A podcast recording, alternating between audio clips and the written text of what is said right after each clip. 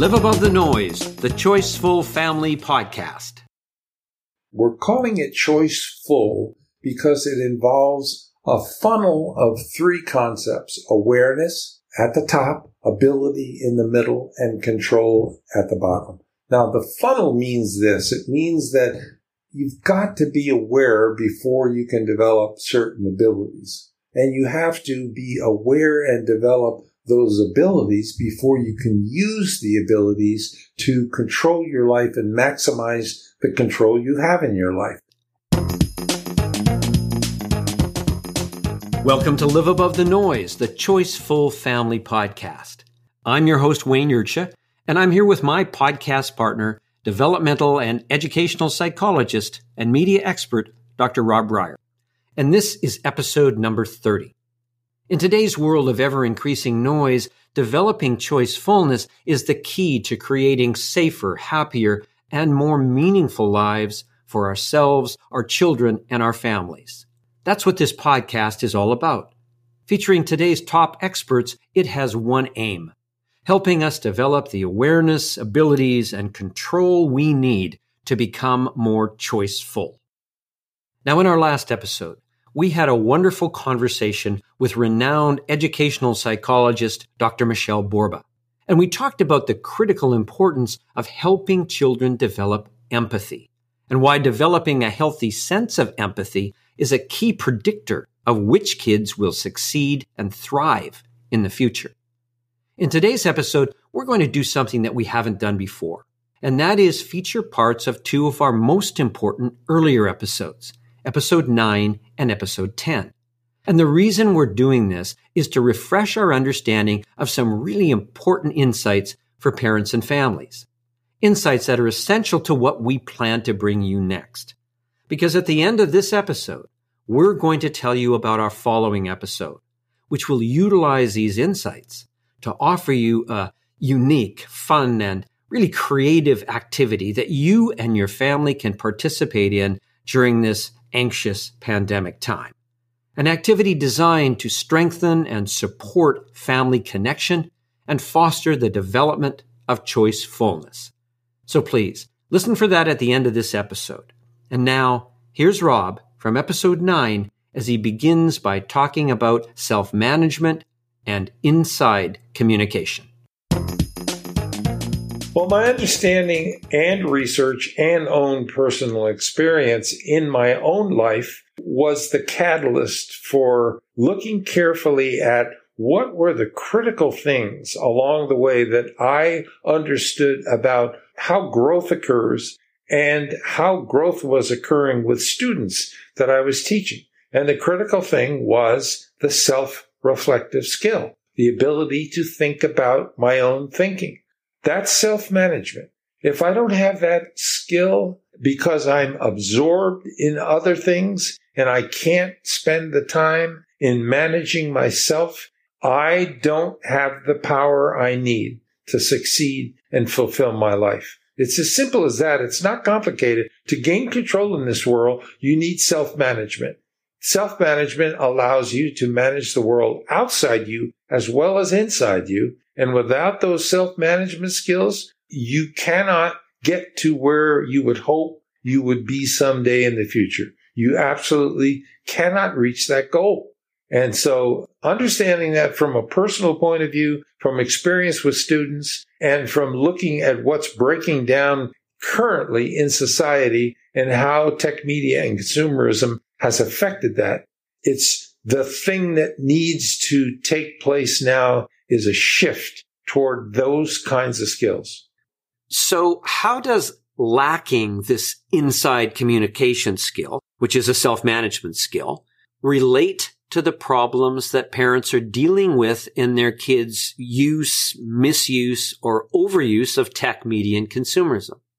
Well, what we're seeing happening is that if I am distracted by things going on around me, by tech media and consumerism, I have a choice to either pay attention to what it is that drives me, my needs, my wants, my motives, what I love, what my passions are, which is basically communicating with myself inside.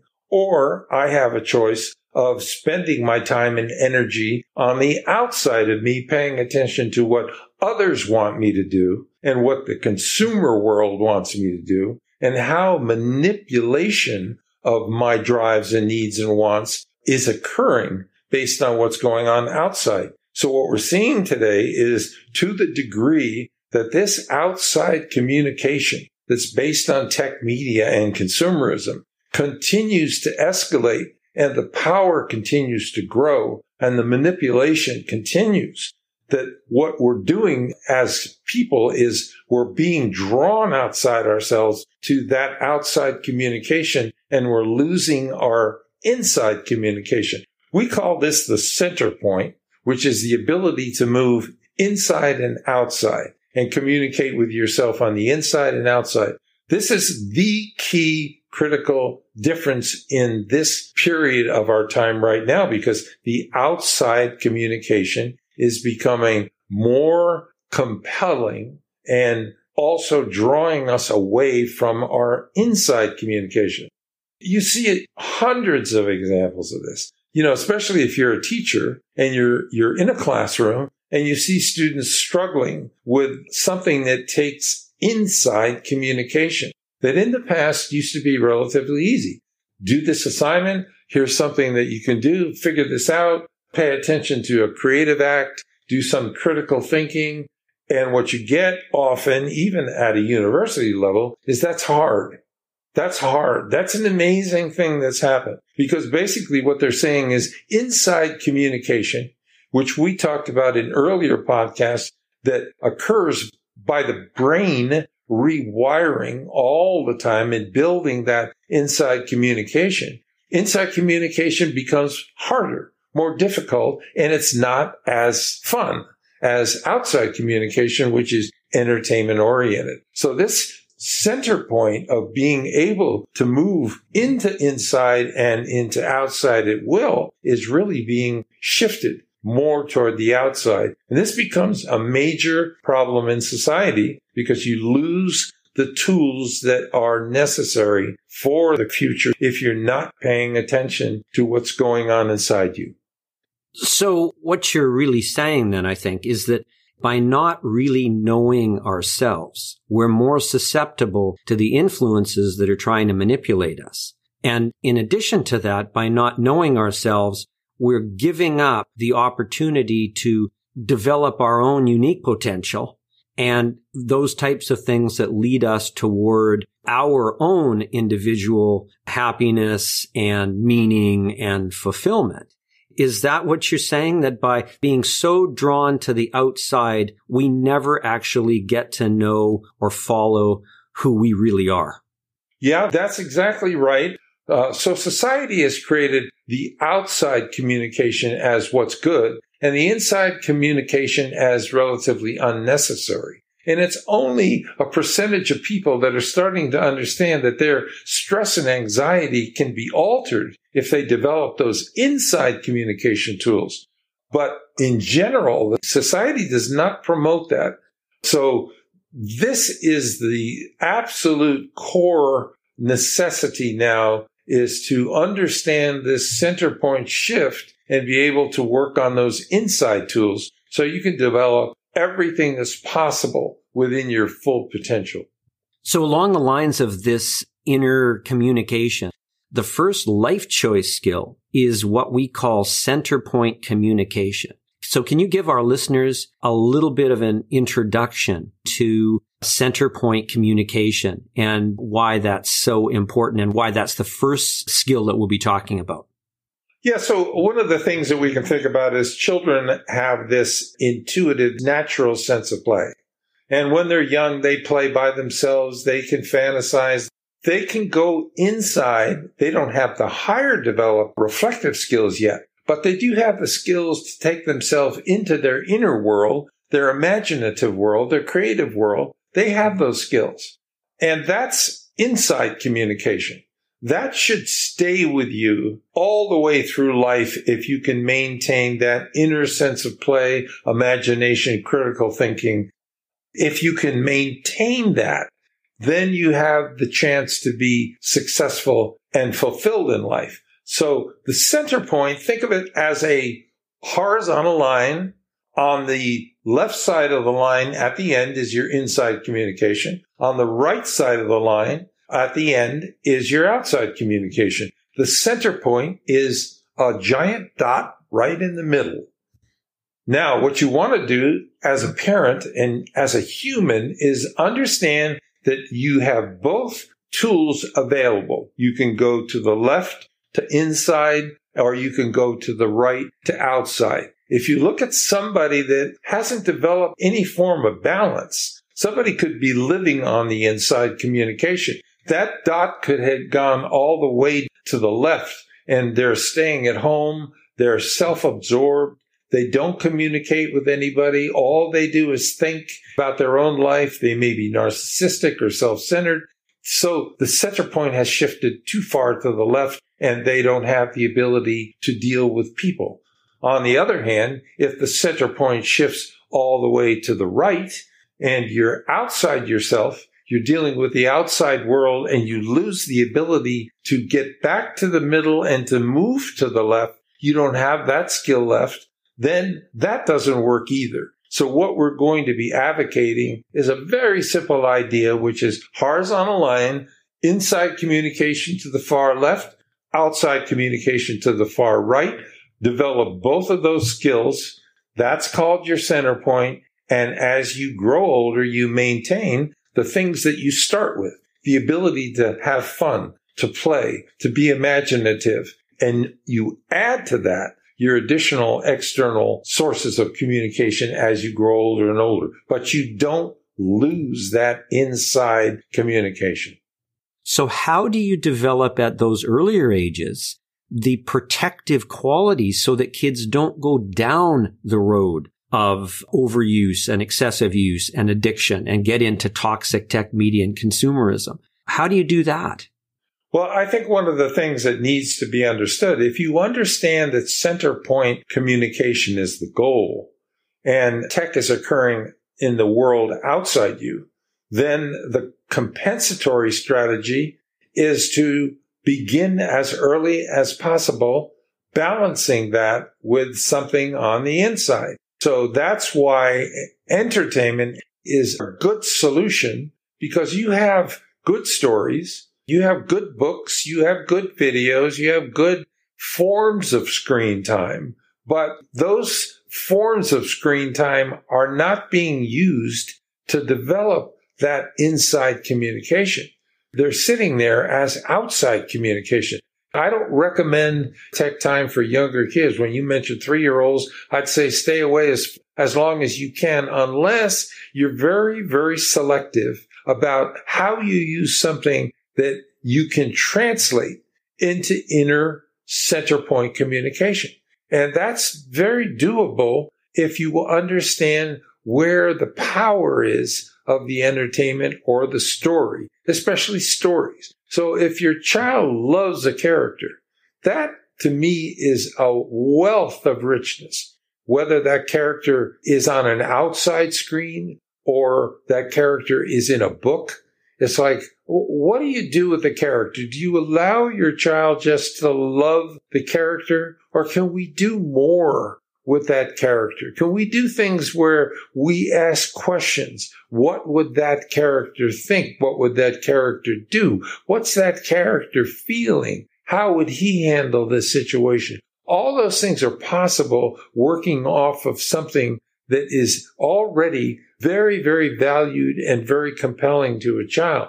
But if it sits there and it's simply a matter of becoming outside communication with no additional agenda placed on the use of the character, then you don't get the value that's possible from the entertainment medium. So at very young ages, there's a lot of things that can be done with stories and characters and plots and themes where the child is involved in helping you create something new or understanding something from their inner communication. But these are things that the parent has to guide, aren't they? Yes. You can't just rely on the fact that you're buying some app and that it's supposed to be good for your child. You, you just can't rely on that. No, that's not the way to do it. I think that in terms of the steps that you take, the, the step that's missing is the first step, which is like that we have two ways to communicate and the power of the outside communication must be balanced with the power of the inside communication. As long as that step is not in place and there's no awareness of that, and we're still buying into the worldview, the consumer worldview, that it's outside you, that it makes you feel good if it's outside you, that has to be changed. That's the first step that you must take as a parent is understand you need to create some form of balance between inside and outside communication. So what you're saying is that our children are growing up without the ability to balance themselves. It's exactly what I'm saying. And it doesn't hit until, till you get out of high school. And now you're out on your own. Now you're supposed to be autonomous and go find a job and have the skills necessary to find that job and create your future and enter the future in the way that you hoped you would, that your goals and objectives would be met. If you can't do that because those skills are not developed, you're sitting at home wondering, oh, what do I do now? I can't get a job. I'm on my own. But the part about that that's so tricky is you don't even have skills.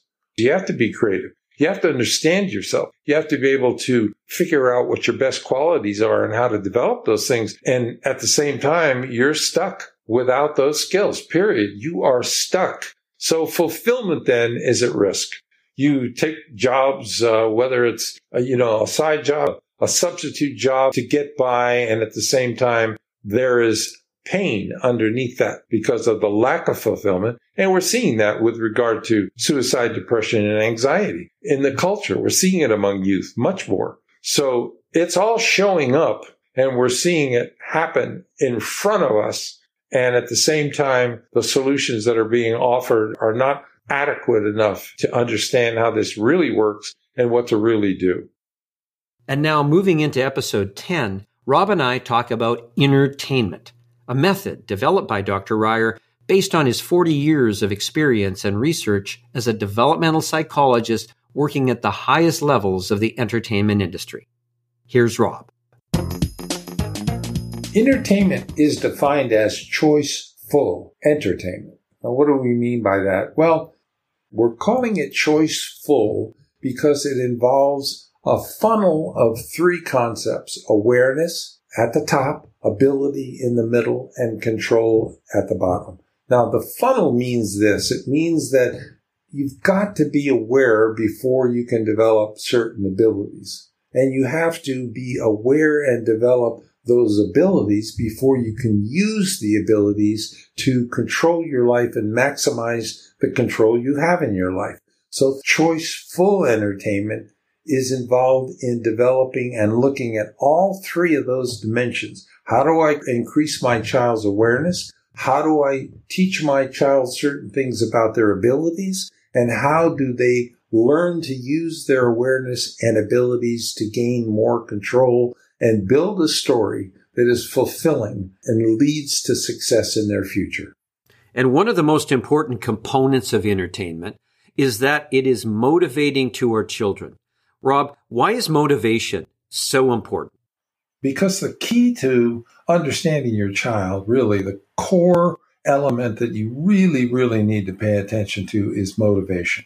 And entertainment gives us a window, an opening into motivation that other forms of learning about yourself and about psychology and strategies don't do that. They're relatively academic. But by looking at it through the window of entertainment, we can find out things and talk about things as a family and introduce ideas into our family discussion through entertainment. It's the perfect, I mean, perfect medium to understand ourselves if and only if we take the medium and use it in different ways than we're using it now. Think about it this way if your child goes to school and someone is saying, um, okay, what you need to do is develop this particular skill. Now, why would I do that unless I was either afraid of the teacher, had to get a grade for doing that? But what's the inside motive for developing the skill that's being suggested. Most often, it's an outside kind of behavior training that takes place. We're looking for things that naturally motivate, that are fun, they're enjoyable, they're a part of what a child loves, and then turning those things into learning about yourself and about the world around you. So the importance of motivation as a starting point is to say, how can we find those things to get involved in without having to train somebody or discipline somebody or work at it from the outside? Again, that's another perfect example of is it outside communication? Are we having the teacher give you a grade or train you, or is it intrinsically motivated? And to continue, Rob goes on to explain a framework called the motivational theater, which we also call the choiceful theater, a unique and engaging way to better understand and connect with your children and family. Here's Rob. Well, think about every human being has a story that they are telling, whether they realize it or not. They're developing their own story, which is going to wind up someday as their legacy or no legacy. But whether you know it or not, you're creating a story. So on the front stage, we're looking at what's in that story spotlight here and now in your life and in your family's life. And that's going to be different for each of the family members. Their front stage will have their story being done with the issues that are related to their story in this time and space. And all family members will be in a little different place with regard to the front stage, but it's here and now what's going on. Okay, so the front stage is what's happening in our children's lives and our families' lives right now in the present. What's the backstage? So if you notice what happens in our lives, two things, first of all, happen is life goes on consciously. We're aware of things while simultaneously things are going on unconsciously that we're not aware of. What that means or translates into is the fact that our backstage is the subconscious areas of our life that we forget. It's our past experience. It's our individual differences. It's all those things that sort of drop down into the subconscious that we forget about. And they all are relevant sooner or later in some front stage dimension of our life. But they sit back there under the hood subconsciously and they can wreak havoc if we're not aware of what's going on in that backstage. Why, for example, do many parents not identify a child's multiple intelligence skills, talents, passions? that are all buried in the backstage. What happens to those? If you don't identify them, if the ability is not brought out through the awareness, then some of those become dormant and they're not used to move a child into the future stage because nobody addressed them. They remained quiet, hidden, and silent in the backstage. So when we develop this motivational theater idea, the idea is that you always have a backstage, you always have a front stage, and you're always moving toward the future stage. But if you don't include the backstage, you're going to be unaware of certain factors in your life that really alter the front stage and the future. Now, I noticed that you mentioned the future stage. Where does the future stage fit into the motivational theater? The future stage is where you're headed based on what's going on on your front stage. You're already moving toward a future. You have your goals. You're creating that future in real time on the front stage. You haven't arrived yet, but the reason it's critically important to understand is that if my awareness and my choicefulness is being diminished on my front stage, and I'm not as aware or I don't understand my abilities or I'm not developing forms that will help me control my life in the future because of tech media and consumerism, then my future stage is not being developed the way it could be developed if I was more aware, had my abilities more and control more intact. So that's the future stage. But how do these stages of the motivational theater, the front stage, the backstage, the future stage, how do they relate to all of the noise that we face every day, all of the, all of the pressures from tech, media, and consumerism that all of us, including our children, face every day? How does the motivational theater help us with that? Yeah, so think about noise being on the front stage. A lot more noise than we've ever had before. On this front stage, are you distracted by the noise? Are you disrupted? Are you paying attention to certain elements from your past that are necessary to understand? For example, do you understand your talents and your passions? Those are in the backstage. And on the front stage is all this distraction going on, all this interference with you and your understanding of who you are and how to pay attention to what makes you tick and how to draw upon those elements that are from your backstage or to revise those elements in a way that work for you in the future. So today's world, it makes it especially necessary to understand certain things about your backstage that you can draw upon to increase your potential on the front stage and the future stage. So let me give you one example of that. As a parent, many parents don't understand their child's passion. The passion sits most often in the backstage. It's often out of sight. It's something that motivates a child to do things without even thinking about it because they're so excited about it. That's back there in that backstage. If you don't think about that as a backstage element that you want to draw into the front stage so you can use it to increase your child's motivation, whether it's school or academics or a job or the future. It's the critical thing that lies often in the background. And that's why today it's important not to neglect all three of the stages. So that's the motivational theater. And in order to best utilize this framework, we are suggesting that families form what we call the family story team. Now, the family story team is created to support their children's development and help them develop higher levels of awareness, ability, and control, which of course is choicefulness. Now the story team can be large or small. Usually it consists of and is led by a parent or parents, but it can also include other family members, brothers and sisters, friends, or anyone really who's committed to the child's healthy development. So Rob, what can you tell us about the story team and how it relates to these uh, challenges that families face with regard to tech, media, and consumerism. We've explained the power of tech media and consumerism and how the speed of change is making that more and more powerful. So that's a force. Tech media and consumerism, a force. And that force has a story based mostly on how they make money for them, their story. So where does that leave the family?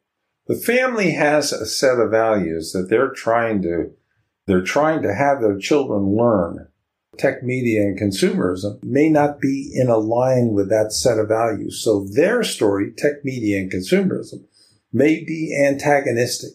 So the story team has to consist of the integrated group of people that believe in the values that they want to develop in their children and in their family. So we think of that as our story being the family pulling together the story team to develop that story and to be able to understand how that story is more important than the story being created by tech, media, and consumerism. So forming a family story team is really about using entertainment to support and encourage the child's development so that they have those skills and tools in place to be able to create the best possible story for their life, their life and their future, isn't it? Totally. Yeah. And that's the whole idea of the team is we're here to understand you at your age and stage and what it's about for you. And if we can get to that place using entertainment, then there's an open door for expanding development and ideas. And I'd like to add one thing to that, Wayne, which is what makes this different? So the old ways of teaching children uh, which is do this, do that. This is right. That's wrong. That's one way of doing it. That's the direct way. But there's another way to do this, which is the indirect way is to use what the child already loves, is motivated by, and use that material like their entertainment that is interesting to them and do it indirectly by creating a story team of people that understand what the child is dealing with, why the child is involved in the entertainment, what they're getting out of it, what their motives are, what they see, even if it's radically different than what the adult is seeing. Because you can learn a great deal from just watching what it is that a child identifies with and connects with. That's the whole idea of doing it indirectly, building a story team that gets this, that says, you know, I want to learn about what's going on with my child, but I can't get to it if I can't motivate them or get them interested in my ideas directly. So let me take a look indirectly by understanding what their ideas are, and then I can begin to work with that as long as I know what that is. So there's a lot of possibilities once that door is open with indirect forms of communication. So once again, those excerpts were from episodes 9 and 10. And as I mentioned in the introduction, we're going to utilize the concepts and methods you just heard about in a really engaging and fun way in our next episode. Episode 31 is called the Family Entertainment Challenge and it's going to feature well known voice actress and director Tracy Moore. Tracy was the voice of Share Bear, Princess Toadstool, George in George Shrinks, and she was the original Sailor Moon, along with many other roles. And she's going to give your family and children an exciting workshop in how to create a fun two to three minute audio story with characters, voices, and sound effects just like in your kids' favorite animations. We hope that you'll get creative and develop and record your own inventive story as a family activity. You'll then be invited to send your audio story to us, and two stories will be chosen to play on one of our future episodes. And those families chosen will also get a special individual virtual workshop with Tracy. Now, like all entertainment, the underlying purpose of this activity is to help develop choicefulness, awareness, abilities, and control. So in this episode, Dr. Reiher, who as a developmental psychologist has consulted with companies like Marvel and Nickelodeon and worked on projects like SpongeBob and The Land Before Time, is going to talk about character power styles, a topic directly related to helping your children develop self-management skills and to understanding personal strategies to deal with bullying. So to sum it up, our next episode is designed to help open the door for you to engage and communicate with your children on a different level, using indirect communication to discover their motivations, understand them better, and connect with them better.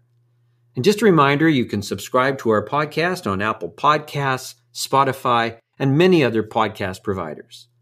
So until the next episode, thank you for listening and live above the noise. Hello, everyone. If you'd like to get our email update about new episodes and all the latest information, please sign up for our Noise Watch update on our liveabovethenoise.com website.